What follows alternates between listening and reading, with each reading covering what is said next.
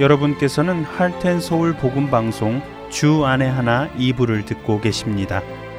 주 안에 하나 2부에는 구약 성경에 나오는 이스라엘 왕들의 이야기를 공부해 보는 왕들의 이야기와 은혜의 설교 그리고 쉽게 지나쳤던 말씀들을 다시 살펴보며 더 깊게 묵상하는 내 입술의 묵상이 새롭게 준비되어 있습니다. 먼저 왕들의 이야기로 이어집니다.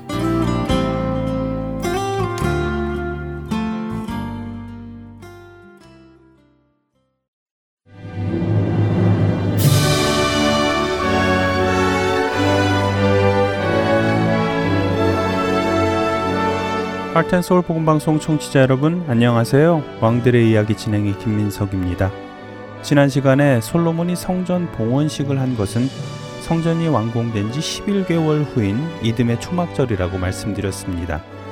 그 이유는 그 해가 바로 이스라엘의 모든 결박을 풀어주는 희년임과 동시에 초막절에는 온 이스라엘 민족이 예루살렘을 방문하여 한 해 동안 풍성한 결실을 주신 하나님께 감사하며 과거 40년의 광야 생활을 함께 하셨던 하나님을 기억하는 기쁜 절기였기 때문이라고 말씀드렸습니다. 오늘은 열왕기상 9장 10절에서 11장 13절까지의 말씀과 역대하 8장 1절에서부터 9장 28절의 말씀을 함께 나누며 성전과 왕궁 건축 이후 이스라엘의 경제 상황과 솔로몬이 한 건축 사업들 그리고 솔로몬의 혼인에 대해 함께 알아보겠습니다. 솔로몬이 이스라엘의 왕이 되자 육상 무역은 물론 바닷길을 이용한 해상 무역을 하기 시작했습니다. 또 주변국으로부터 조공을 받고 이스라엘 땅을 오갈 때마다 통행세를 받음으로써 이스라엘로 유입되는 자금이 많아졌지요. 이스라엘의 중개 무역이 발달하자 예루살렘은 세계 여러 사람들이 모이는 문화와 산업의 중심지이자 기술인과 지식인 그리고 진귀한 물건들이 넘쳐나는 도시가 되었습니다. 성경에서는 당시 이스라엘을 표현하기를 솔로몬으로 인해 예루살렘의 은이 돌처럼 흔했고 백향목이 세펠라 평원 지대의 뽕나무만큼이나 많았다고 기록합니다. 과거 사막과 산지에만 연연하며 살아가던 이스라엘이 바다로 나가 무역을 하게 되자 이스라엘의 경제는 역사상 가장 부유한 시기를 맞이하게 됩니다. 또한 솔로몬의 지혜 역시 온 세상에 알려져 있었습니다. 세계의 어느 왕도 솔로몬과 같은 지혜를 갖지 못했지요. 솔로몬의 지혜를 듣기 위해 많은 사람들이 찾아왔습니다. 학자들에 의하면 스바는 아라비아 반도의 남서부에 위치하고 있었고 예루살렘에서 약 2,400km나 떨어져 있는 곳이라고 합니다. 스바 여왕은 많은 수행원과 함께 향료와 금, 은, 보석을 가지고 이 먼 길을 지나 이스라엘을 방문합니다. 그녀가 이스라엘을 방문하는 주된 목적은 하나님께로부터 받은 솔로몬의 지혜와 그의 평판이 사실인지 확인하기 위해서였습니다. 솔로몬을 만나 그의 지혜를 확인한 스바 여왕은 열왕기상 10장 6절에서 9절에 이렇게 말합니다. 왕께 말하되 내가 내 나라에서 당신의 행위와 당신의 지혜에 대하여 들은 소문이 사실이로다. 내가 그 말들을 믿지 아니하였더니 이제 와서 친히 본즉 내가 말한 것은 절반도 못 되니 당신의 지혜와 복이 내가 들은 소문보다 더하도다. 복되도다 당신의 사람들이여 복되도다 당신의 이 신하들이여 항상 당신 앞에 서서 당신의 지혜를 들음이로다. 당신의 하나님 여호와를 송축할지로다. 여호와께서 당신을 기뻐하사 이스라엘 왕 위에 올리셨고 여호와께서 영원히 이스라엘을 사랑하심으로 당신을 세워 왕으로 삼아 정의와 공의를 행하게 하셨도다 하고 스바 여왕은 솔로몬에게 이렇게 말한 후 자신이 가져온 120달런트, 지금의 단위로 환산하면 약 4톤의 금과 많은 향품, 그리고 보석들을 솔로몬에게 선물했습니다. 물론 선물을 받은 솔로몬도 그녀가 원하는 대로 그에 상응하는 답례품을 모두 주었지요. 이처럼 솔로몬 시대의 경제적 부와 명성 그리고 외교적 역량은 대단했습니다. 솔로몬은 성전과 궁전을 건축하기 위해 예루살렘을 북쪽과 서쪽으로 확장시켰다고 합니다. 그래서 예루살렘의 크기가 다윗의 때보다 3배 정도나 넓어졌다고 하는데요. 이와 함께 예루살렘 이외에 상업적으로나 군사적으로 중요한 지역을 요새화하였습니다.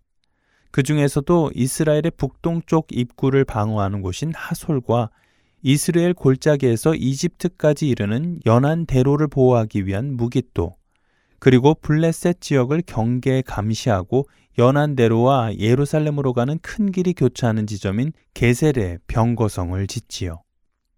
특히 블레셋 지역을 경계하는 게셀은 과거 이집트 왕 바로에 의해 불타버린 곳이었습니다. 하지만 후대 이집트 왕 바로가 자신의 딸을 솔로몬과 혼인시키면서 혼인 선물로 이곳 게셀을 솔로몬에게 주게 되었고 솔로몬은 이곳을 군사적인 요새로 재건한 것입니다. 이러한 요새를 지키기 위해 솔로몬은 군대를 만들었는데 병거가 1,400대, 기병이 12,000명이나 될 정도였다고 합니다. 이처럼 솔로몬 시대의 영광과 부귀는 그전 시대에도 없었고 그 후로도 없을 정도였습니다. 하지만 이런 영광과 부귀는 솔로몬의 혼인 정책으로 인해 점차 그늘지기 시작합니다. 솔로몬이 나라를 안정시키고 외교와 무역에 주력하기 위한 방법 중 하나는 주변국들과의 혼인 정책을 통해 동맹을 강화하는 것이었습니다. 그러나 솔로몬은 정략 결혼치고는 너무 많은 후궁을 맞아들였지요. 첫 부인 암몬 사람 나아마, 두 번째 부인 이집트 바로 왕의 공주를 시작으로 모압, 에돔, 시돈, 헷 사람 등 많은 외국 왕족이나 귀족 여인들을 후궁으로 맞아들였습니다.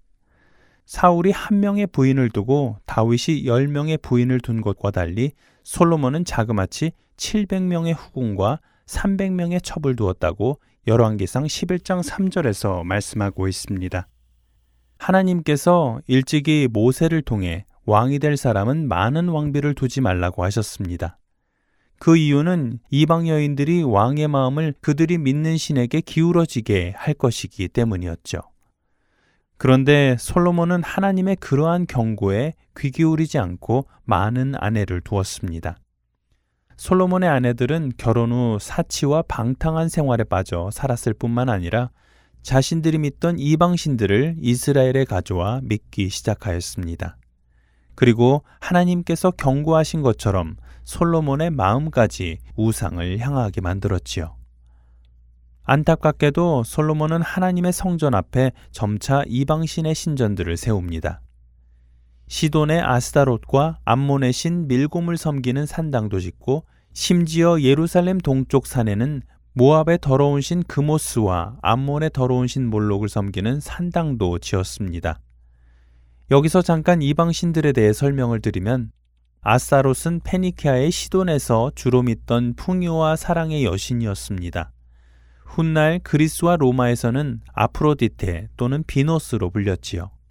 아스타롯은 가난 지역에서 믿는 우상 중 가장 대표적인 우상으로 이스라엘 백성은 과거 출애굽 때와 사사 시대에도 이 아스타롯에 빠져 하나님을 노엽게 했었습니다. 그런데 솔로몬마저도 아스타롯을 숭배하며 신전까지 짓는 죄를 범하게 되지요. 암몬 사람들은 몰록이라는 우상을 믿었는데 머리는 황소의 모습을 하고 몸은 사람의 모양을 하여 두 팔을 벌리고 있는 형상을 하고 있습니다. 그리고 암몬의 바로 옆에는 모압이라는 나라가 있었는데 그들이 믿던 우상의 이름은 그모스였습니다. 하지만 암몬이 믿는 몰록과 모압이 믿는 그모스는 거의 같은 우상으로 다른 성경에선 이 우상들을 몰렉으로 부릅니다. 학자들은 이들이 죽음의 신이었다고 합니다. 죽음을 관장하는 신이기에 사람들은 살아있는 생명을 이 우상에게 바쳐야 했지요. 그런데 솔로몬은 몰렉이 우상임을 알고 있으면서도 몰렉을 위한 신전을 짓고 그곳에서 경배하기 시작한 것입니다. 왕들의 이야기 다음 시간에 계속되겠습니다.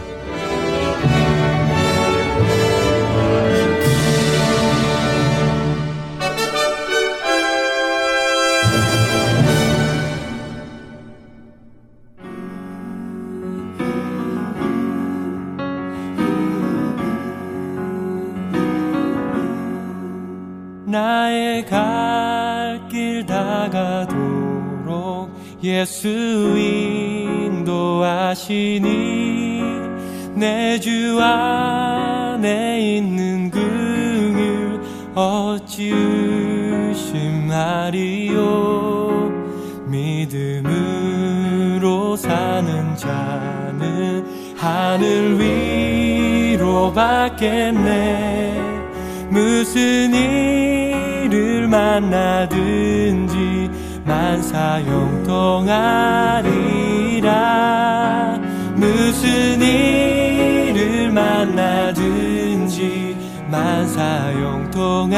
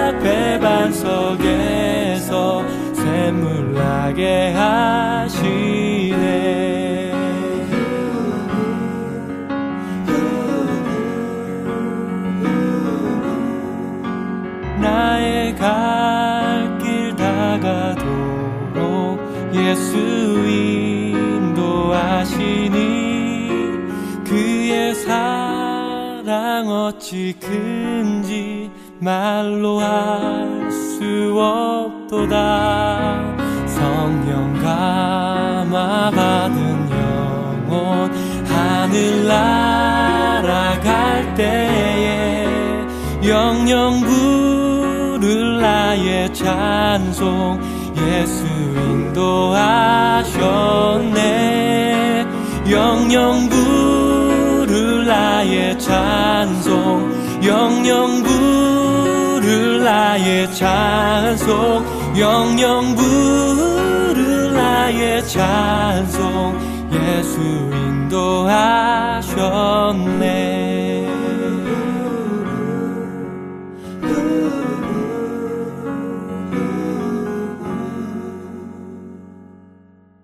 은혜의 설교 말씀으로 이어드립니다. 오늘은 경기도 성남시 선안 목자교회 유기성 목사님께서 골로새서 2장 1절에서 12절을 본문으로 주 안에서 살라라는 제목의 말씀을 전해 주십니다. 은혜의 시간 되시기 바랍니다.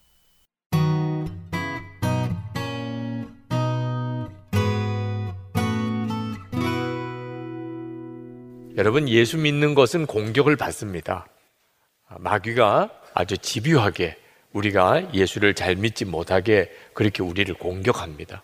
북한은 뭐 그 핍박이 세계에서 제일 박해 지수가 높은 나라이죠. 요즘엔 이웃 중국도 예수 믿는 교회 성도들, 성교사님들을 굉장히 핍박하는 나라가 되었습니다. 일본은 노골적으로 핍박은 안 하지만 사회적으로 영적으로 대단히 예수 믿기 어려운 나라입니다. 자, 그런 나라는 예수를 믿는 것 자체가 예수를 잘 믿는 겁니다.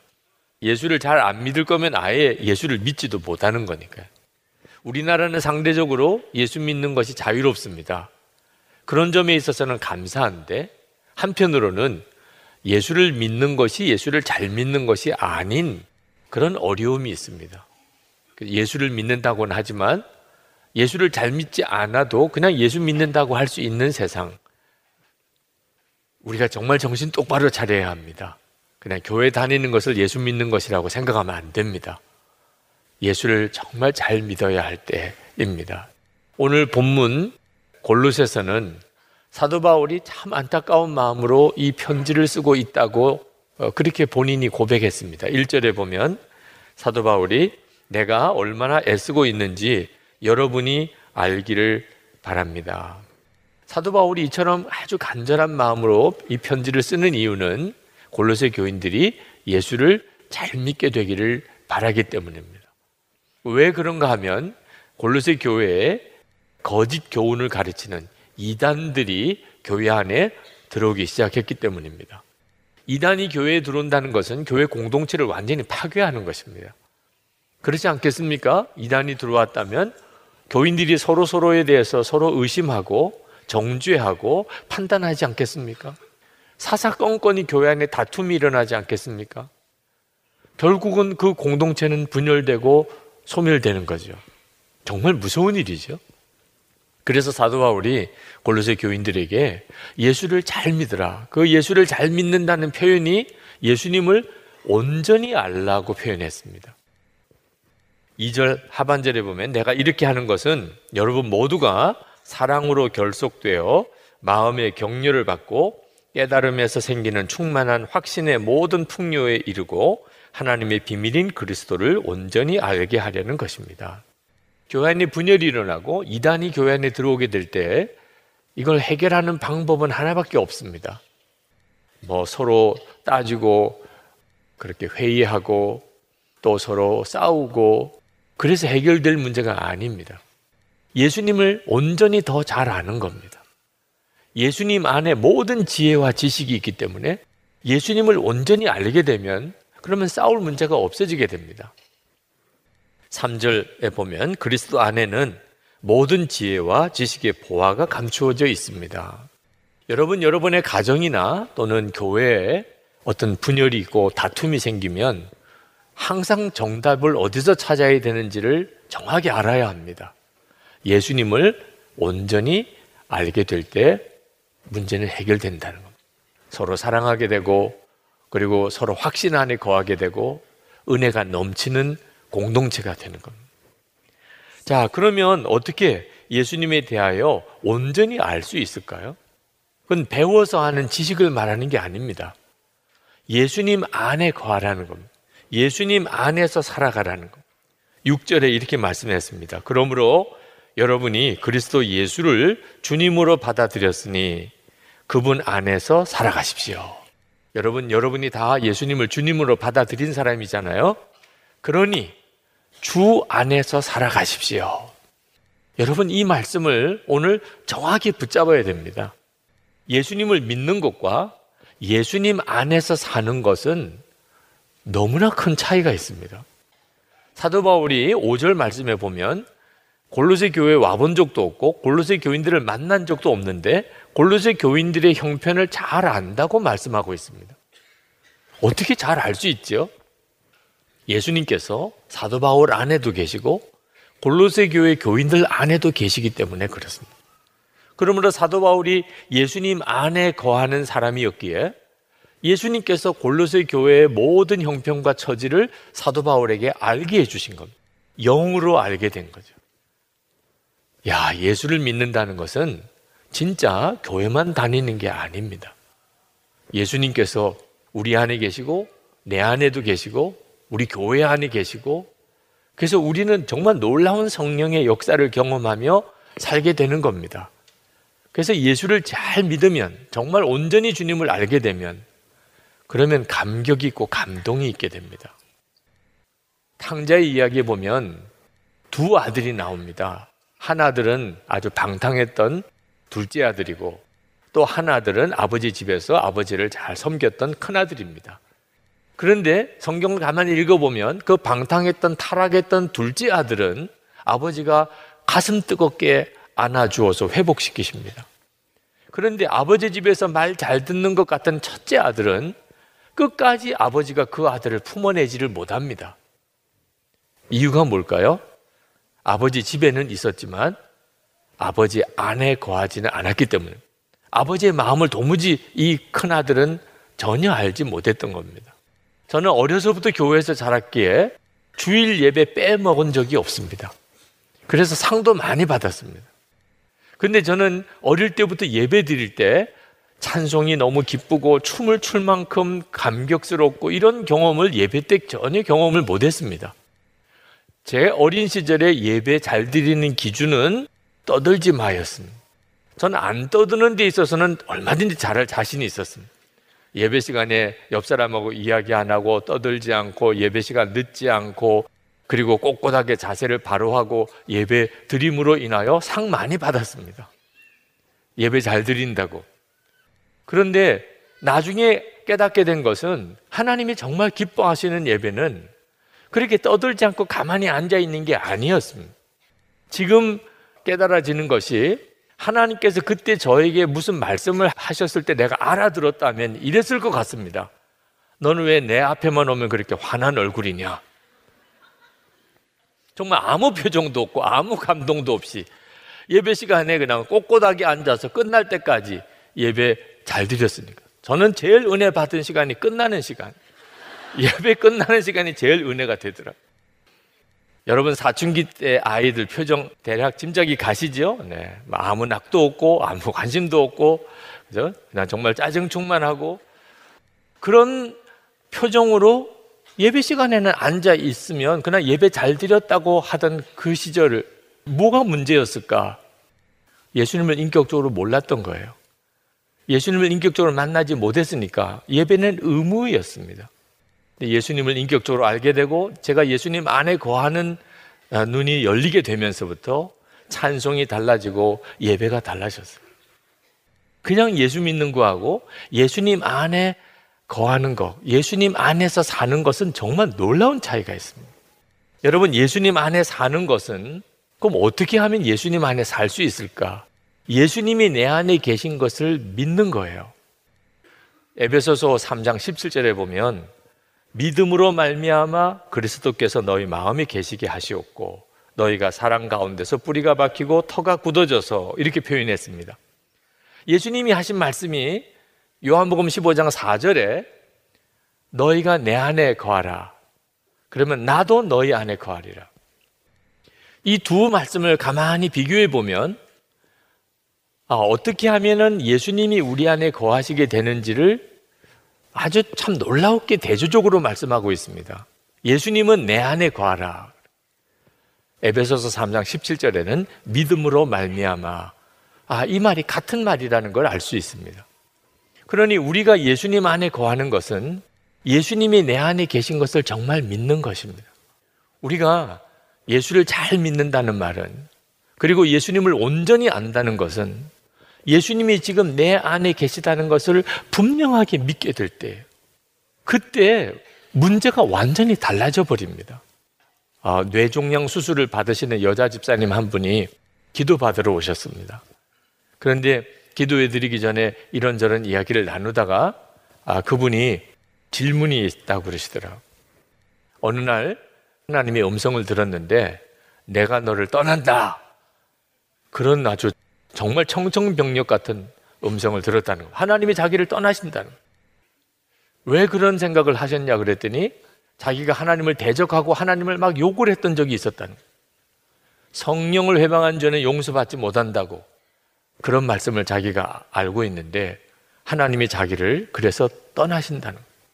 자, 이제 뇌종양 수술 어려운 수술을 앞두고 있는데 기도도 안 되는 거예요. 하나님이 나를 떠나셨으니까. 뇌종양 수술보다도 더 심각한 문제가 있으시더라. 그래서 제가 그 집사님에게 질문을 했습니다. 집사님, 예수님을 집사님의 구주라고 그렇게 믿으십니까? 예, 그러시더라. 하나님을 아버지라고 부르시면서 기도하십니까? 예, 그러시더라. 성령의 근심이 느껴지십니까? 하나님을 향한 소원이 마음에 있습니까? 다 예, 그러시더라. 그러면 성령님께서 집사님을 떠난 거 아닙니다. 지금 집사님 안에 있는 그 예라는 대답은 성령님이 아니면 도무지 할 수가 없는 대답입니다. 성령을 회방하는 죄라는 것은 예수님의 십자가의 속죄의 은혜를 거부한다는 뜻입니다. 그러니까 용서받을 길이 없는 겁니다. 아, 용서의 십자가의 은혜를 거부하니 어떻게 용서를 받습니까? 그런 뜻입니다. 하나님을 대적하고 하나님을 욕하고 그랬던 사람들 중에 하나님이 참 놀라운 주의 종으로 쓰신 경우가 수도 없이 많습니다. 속으시면 안 됩니다. 마귀가 장난하는 일의 선수입니다. 무슨 소리 들려주는 말씀을 붙잡고 믿으셔야 됩니다. 그 집사님의 얼굴이 확 펴지셨어요. 믿어지니까. 아, 예수님이 내 안에 계시다는 게 믿어지니까. 그러니까 어려운 수술을 앞두고 있는 두려운 마음이 사라진 거죠. 여러분, 예수님께서 여러분 안에 계시다고 하는 사실이 그리스도의 비밀입니다. 이것이 복음의 비밀. 너희 안에 계신 그리스도. 사도 바울은 골로새 교인들에게 정말 알게 하고 싶은 것이었어요. 지금 이단들이 온갖 미혹을 가지고 그들의 영혼을 빼앗으려고 들어옵니다. 어떻게 그들을 이길 수 있습니까? 예수님에게 뿌리를, 믿음의 뿌리를 받고 있어야 되는데 예수님에게 뿌리를 받고 있다는 말은 예수님이 내 안에 계시다는 것을 확실하게 믿는 것입니다. 7절 말씀에 보면 여러분은 그분 안에 뿌리를 받고 세우심을 입어서 가르침을 받은 대로 믿음을 굳게 하여 감사의 마음이 넘치게 하십시오. 자, 예수님을 믿어도 예수님에게 뿌리를 받고 세움을 입는 사람. 그 사람이 누구죠? 예수님 안에서 사는 사람입니다. 내 안에 예수님이 계신 것을 분명히 아는 사람입니다. 골로새 교회 당시에 초대 교회에 무서운 이단들 그것은 그리스 철학과 영지주의 사상의 영향을 받은 이단들입니다. 이 그리스 철학에 의하면 그때 당시에 세계는 그리스 철학에 의해서 지배당하던 때입니다. 하나님, 참 하나님이시며 참 사람인 그리스도는 그리스 철학에서는 이건 말도 안 되는 이야기. 모든 인류의 죄를 다 짊어지시고 십자가에 죽은 그리스도 예수. 이건 그리스 철학에서는 말도 안 되는, 있을 수도 없는 이야기. 영지주의자들은 예수님만 믿기만 하면 모든 죄가 사함받고 영생을 얻는다. 이건 너무너무 유치한 이야기예요. 영생을 얻을 정도가 되려면 다른 사람이 알지 못하는 아주 신비한 영적인 지식을 가지고 있어야 그런 사람이 영생을 얻는 거지. 아, 누구나 다 예수 믿기만 하면 다 영생을 얻는다고? 영지주의자들은 이 십자가의 복음을 아주 폄하했습니다. 자, 여러분, 그런 세상에서 듣고 보면 그 사람들이 훨씬 더 많이 아는 것 같고 그 사람들의 말이 더 옳은 것 같은 이런 세상에서 어떻게 예수님이 그리스도시고 나는 예수 믿었으니 구원을 받는다는 확신을 가질 수 있습니까? 오직 한 경우만 가능합니다. 예수 그리스도 그분이 내 안에 계신 것을 알 때, 내가 그것을 확실하게 믿게 될 때, 세상 사람들이 뭐라 그러든, 누가 뭐라 그러든, 아, 나를 구원하신 그리스도께서 지금 내 안에 계신데, 흔들릴 이유가 없는 거죠. 8절 말씀에 보면, 누가 철학이나 헛된 속임수로 여러분을 노획물로 삼을까 조심하십시오. 그런 것은 사람들의 전통과 세상의 유치한 원리를 따라하는 것이요. 그리스도를 따라하는 것이 아닙니다. 예수 그리스도를 정말 분명히 알 때, 내 안에 계시다는 것도 알 때, 그때는 이제 분별이 됩니다. 아, 이것이 유치한 이론이구나. 이게 이단이구나. 이게 진짜 복음이구나. 하는 게 구분이 된다는 겁니다. 여러분, 지금 우리가 살고 있는 지금 세상도 똑같습니다. 그때 당시에 헬라 철학이나 영지주의자도 똑같이 지금도 온 세상에 무서운 거짓 이론들이 사람들의 마음을 사로잡고 있습니다. 그 중에 가장 대표적인 것이 무신론입니다. 하나님 안 계시다는 거예요. 하나님 안 계시다는 게 거의 상식처럼 되어져 있습니다. 왜? 학교에서 그렇게 가르치니까. 학교에서 진화론을 가르칩니다. 진화론이 진리인 것처럼 가르칩니다. 그 말은 하나님이 안 계시다고 노골적으로 부인하는 것입니다. 그러니 학교에서 그렇게 배웠으니 하나님이 안 계시다고 하는 생각이 우리 의식이나 생활 속에 그대로 젖어 있는 거죠. 무신론의 가장 조직적인 그런 체제가 공산주의입니다. 우리는 공산주의를 이미 다 겪어서 압니다. 그 공산주의가 얼마나 거짓된 사상인지. 그런데 참 기가 막힌 것은 공산주의의 핵심인 무신론과 유물론은 지금 한국의 주류 사상이 되어 있습니다. 하나님의 존재, 인간 영혼의 존재 믿지 않습니다. 오직 믿는 것은 돈. 돈이면 제일이다. 여러분 이것이 얼마나 무서운 세계관인 줄 알아야 합니다. 예수를 믿는 사람들조차도 돈이면 제일이라고 생각하는 사람 많습니다. 성공 왜 하려고 그래서요? 돈 버니까. 성공하면 돈을 많이 벌겠으니까. 그래서 성공하고 싶어 하는 거죠. 무서운 우상숭배입니다. 여러분 그 배후에 역사하는 영이 있음을 알아야 됩니다. 사람들이 이렇게 하나님을 믿지 않고 돈이면 제일이라고 생각하는 이유는 그 배후에 무서운 영이 역사하기 때문에 거짓의 영, 탐심의 영, 음란의 영, 폭력의 영, 죽음의 영, 미혹의 영, 아주 정말 끔찍하고 더러운 무서운 영들이 사람들의 마음을 사로잡고 그리고 그들을 파멸의 길로 이끌어 가고 있습니다. 이것이 지금 현재 우리가 살고 있는 세상입니다. 그런데 어떻게 예수님을 믿을 수 있어요? 그런 세상에서 어떻게 우리가 예수님이 그리스도시고 그리고 예수 믿으면 구원받는다는 확신을 가질 수 있나요? 오직 하나죠.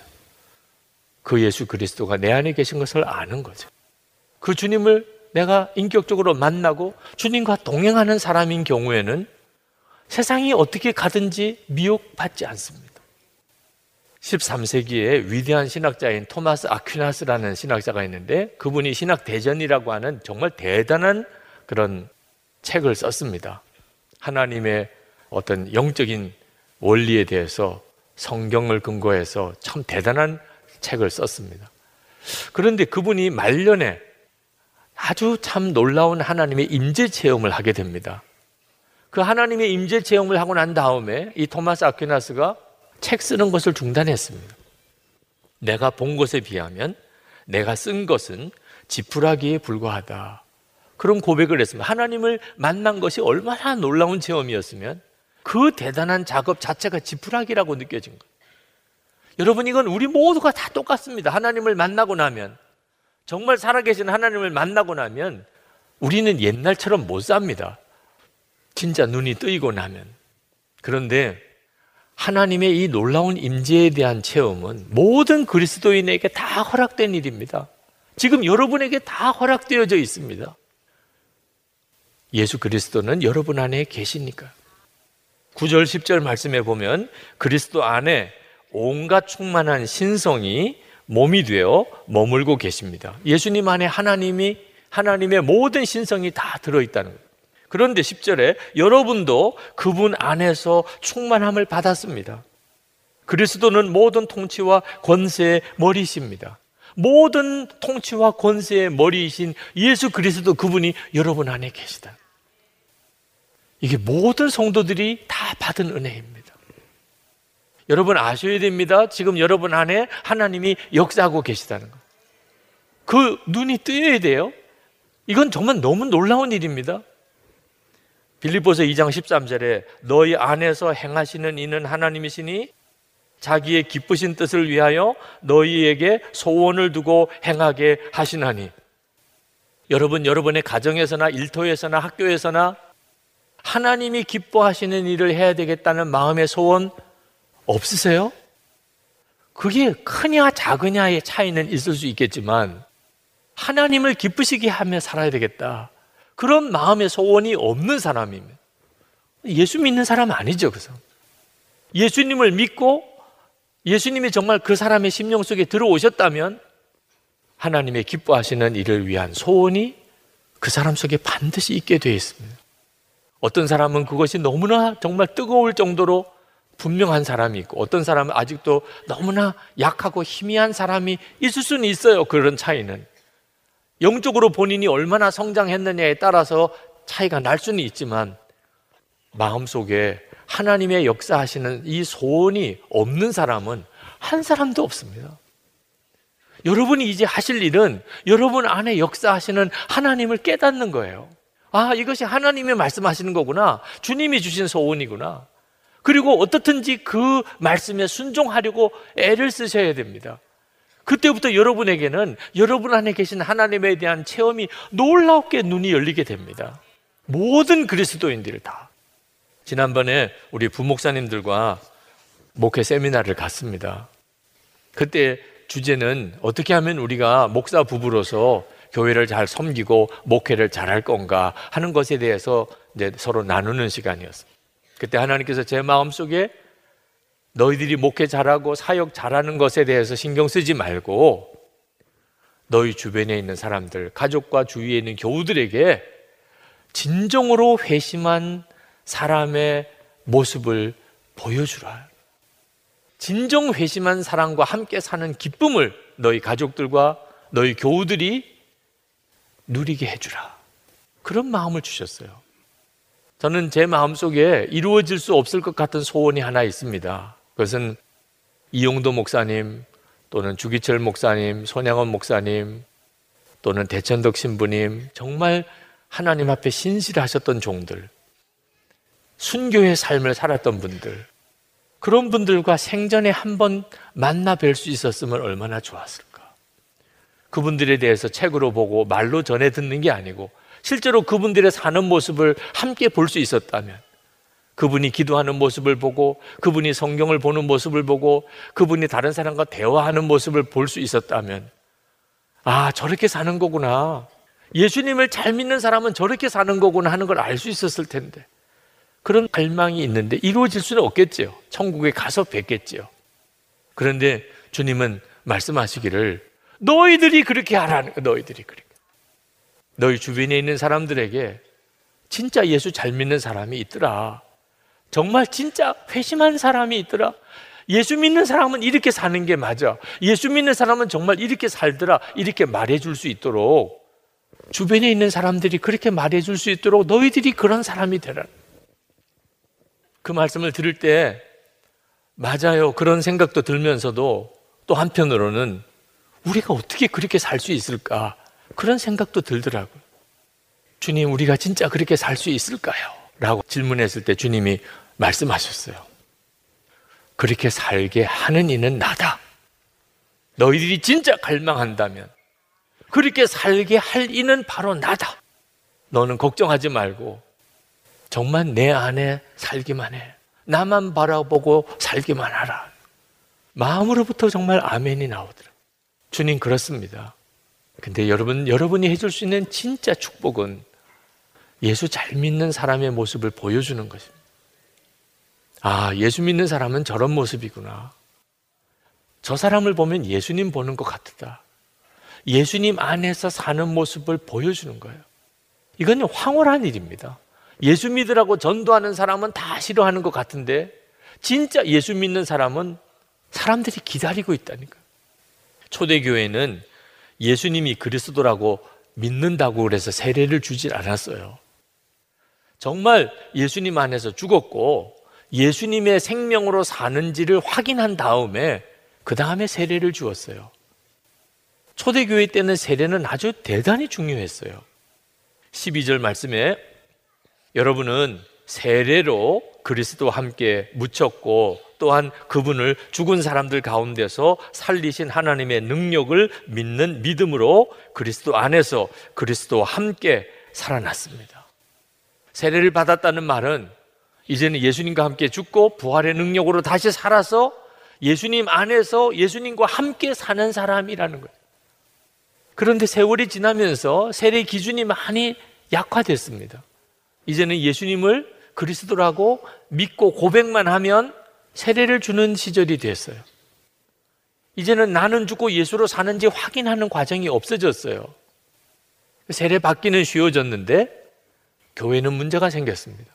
예수님의 몸이라고 하는 교회가 타락하는 일이 생기고 하나님의 거룩한 자녀라고 하는 성도가 삶이 무너지는 일들이 막 벌어지기 시작한 겁니다. 예수 믿는 것에 대한 기준을 약화시켜버려요. 그러니 여러분, 그냥 예수 믿는 게 아니고 예수를 잘 믿어야 한다는 겁니다. 중국 교회가 지금 많이 어려운데 중국 교회 지도자들을 만나보면 한결같이 그런 이야기를 하세요. 지금 우리 중국 교회는 아주 축복받는 기간입니다. 어떻게 그렇게 생각하십니까? 하나님께서 허락하셨으니까 고난도 주어지는 것입니다. 하나님은 이 고난을 통해서 중국 교회를 정결하게 하시고 더 주님 안에 있게 만드시려고 하시는 것 같습니다. 그 말씀을 들으면서 참 이분들이 대단한 분들이라고 생각이 들었어요. 여러분, 우리는 그런 고난은 없습니다. 여러분, 그렇기 때문에 지금 우리가 정신 차려야 합니다. 고난을 당하고서야 정결해지고 주님과 온전히 연합하는 일, 꼭 그래야만 될 이유가 없잖아요. 지금 그렇게 해야 합니다. 나는 예수님과 함께 이미 죽었고 예수님으로 사는 자가 되었다는 것을 오늘 하나님이 여러분에게 다시 회복하시는 시간이 되기를 축복합니다.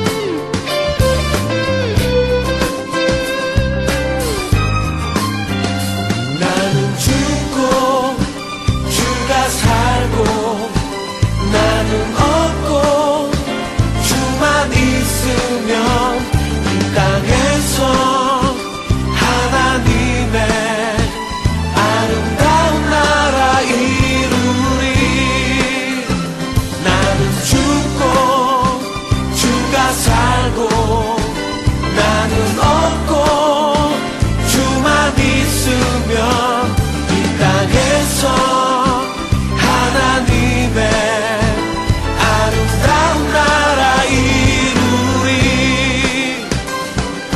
내 안에서 내가 산다면 육체의 영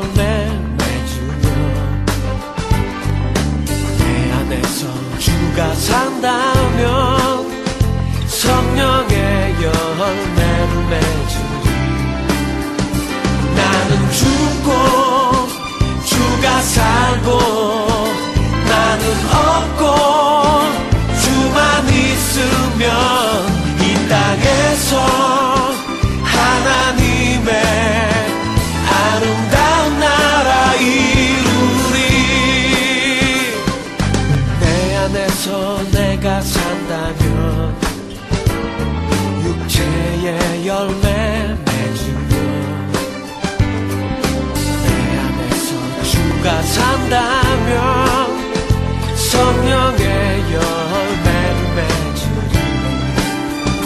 나는 죽고 주가 살고 나는 없고 주만 있으면 이 땅에서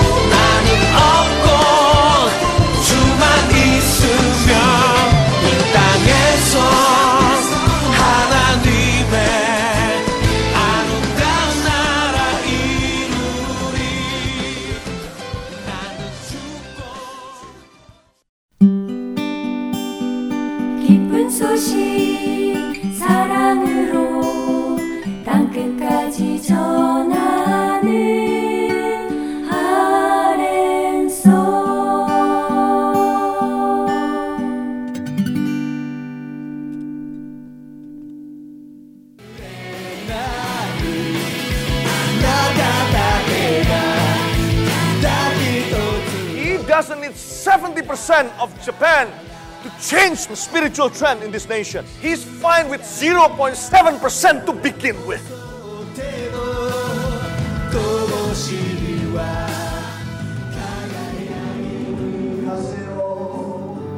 하나님을 향해 부르짖는 일본인들의 간절한 마음이 들리십니까? 크리스천 인구가 1%도 되지 않는 척박한 영적 사막 일본. 그 사막의 땅에도 복음의 씨앗이 뿌려져야 할 것입니다. 하트앤소울 복음 선교회에서는 이 일을 위하여 일본어 방송 CD를 제작하였습니다. 주위에 있는 일본인들에게 이 CD를 전하고 싶은 분들은 전화번호 602-866-8999로 연락 주시기 바랍니다.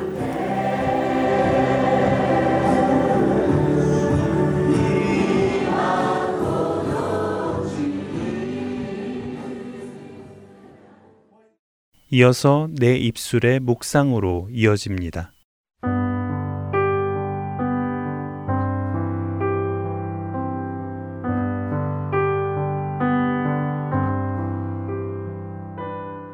할텐 서울 복음방송 애청자 여러분 안녕하세요. 새 프로그램 내 입술의 묵상 진행의 민경훈입니다.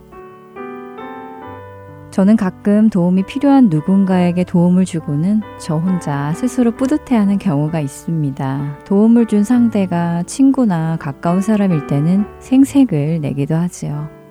야, 그거 내가 해주니까 금방 끝났지? 고맙지? 라며 말이지요. 혹시 여러분 중에도 저와 비슷한 분은 안 계시는지요? 그런데요, 저의 이런 성향 때문인지는 몰라도 성경을 읽다가 말씀을 오해한 경험이 있었습니다. 어떤 말씀이냐고요? 먼저 읽어드리겠습니다. 믿음이 강한 우리는 마땅히 믿음이 약한 자의 약점을 담당하고 자기를 기쁘게 하지 아니할 것이라 하는 말씀입니다. 바로 로마서 15장 1절의 말씀이지요. 믿음이 강한 우리는 마땅히 믿음이 약한 자의 약점을 담당하고 자기를 기쁘게 하지 아니할 것이라 하는 이 말씀을 어떻게 오해했느냐고요? 글쎄요, 여러분은 로마서 15장 1절의 이 말씀을 어떻게 이해하고 계시는지는 잘 모르겠지만요. 저는 이 말씀을 처음 읽고는 이렇게 이해했었습니다. 믿음이 강한 나는 믿음이 약한 자의 약점을 잘 알아서 도움을 주라. 그러나 믿음이 약한 자를 도와준다고 해서 스스로 뿌듯해하며 교만함에 빠지지 말아라 라고 이해했었습니다. 남을 도와주고 생색내기를 좋아하는 저에게 꼭 맞는 말씀으로 다가왔지요.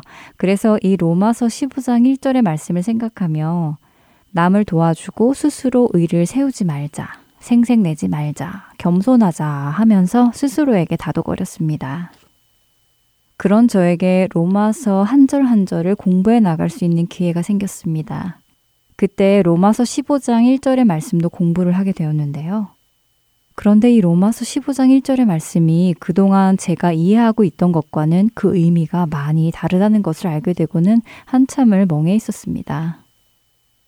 로마서 15장 1절의 말씀은 믿음이 강한 사람이 믿음이 약한 사람을 돌보고 도와줄 때 도와주는 사람의 자신이 원하는 방법으로 하지 말고 도움을 받는 사람에게 좋은 방법을 사용하라는 말씀이었습니다. 믿음이 연약한 자에게 맞추어 주라는 말씀이었지요. 새 번역 성경은 이 구절을 이해하기 쉽게 번역해 놓았더라고요. 새 번역으로 읽어 드리겠습니다. 믿음이 강한 우리는 믿음이 약한 사람들의 약점을 돌보아 주어야 합니다. 우리는 자기에게 좋을 대로만 해서는 안 됩니다. 라고 번역되어 있었습니다. 믿음의 공동체 안에서 믿음이 약한 자를 얕잡아 보거나 무시하는 것이 아니라 약한 자의 믿음을 배려하고 그의 생각을 들어주며 그 사람의 눈높이에 맞추어 상대해 주라는 말씀인 것입니다. 저는 원래의 뜻을 알고 한참을 웃었습니다. 누군가를 도와주면 스스로 뿌듯해하고 생생내기도 했던 저의 성향 탓에 이 말씀의 뜻을 제대로 보지 못함을 보고 조금 창피해 했었지요. 그래서 이 방송을 생각해 보게 되었습니다. 말씀 한 구절 한 구절. 대충 그런 뜻이겠거니 하고 넘어가지 말고 조금 더 깊이 보면 좋겠다. 내가 잘못 이해하고 있던 말씀 구절. 온전히 이해하지 못하고 있던 구절을 조금 더 짚어보자 라는 생각에서 이 방송을 시작하게 되었습니다. 방금 읽어드린 로마서 15장 1절 말씀. 그 말씀의 의미는 믿음이 강한 자들, 다시 말해 신앙의 연륜이 있는 자들은 신앙의 연륜이 적고 아직 믿음이 연약한 자들을 대할 때에 자기 방식대로 고집하려 하지 말고 연약한 자의 입장에서 그들을 배려하며 관계를 가지라는 말씀입니다. 그렇게 이해하고 나니 다음 구절인 2절과 3절도 이해하기가 쉽더라고요. 우리 각 사람이 이웃을 기쁘게 하되 선을 이루고 덕을 세우도록 할지니라. 그리스도께서도 자기를 기쁘게 하지 아니하셨나니 기록된 바 주를 비방하는 자들의 비방이 내게 미쳤나이다 함과 같으니라. 그랬습니다. 이제서야 예수님께서 연약한 자들을 어떻게 도우셨는지 생각났습니다. 예수님께서는 예수님의 기준에서 연약한 우리를 무시하거나 얕잡아 보지 않으시고 믿음이 없고 연약한 죄인들의 눈높이에 맞추어 죄인들을 섬기셨고 그들을 사랑하셨음이 생각났습니다. 예수님께서 그렇게 하신 것처럼 우리도 예수님을 닮아 나보다 연약한 믿음의 형제 자매를 대할 때 그들의 자리로 내려가 배려하며 섬겨야 할 것입니다. 로마서 15장 1절에서 3절의 말씀을 다시 읽어 드릴게요. 믿음이 강한 우리는 마땅히 믿음이 약한 자의 약점을 담당하고 자기를 기쁘게 하지 아니할 것이라. 우리 각 사람이 이웃을 기쁘게 하되 선을 이루고 덕을 세우도록 할지니라. 그리스도께서도 자기를 기쁘게 하지 아니하셨나니 기록된 바 주를 비방하는 자들의 비방이 내게 미쳤나이다 함과 같으니라. 어떻게 하면 다른 이들을 잘 섬길 수 있을까? 내 고집, 내 주장, 내 생각이 아니라 그들의 약한 부분을 잘 이해하며 그들이 신앙생활을 잘 해나갈 수 있도록 도우며 어떻게 선을 이루고 어떻게 덕을 세울지 고민해 보시면 좋을 것 같습니다. 오늘 내 입술의 묵상, 그 첫 시간 어떠셨는지요? 앞으로 함께 말씀 구절을 더 깊게 묵상하는 시간이 되기를 소망합니다. 한 주간 이웃을 기쁘게 하는 여러분 되시길 바라며 이 시간 마치겠습니다. 내 입술의 묵상 다음 시간에 뵙겠습니다. 안녕히 계세요.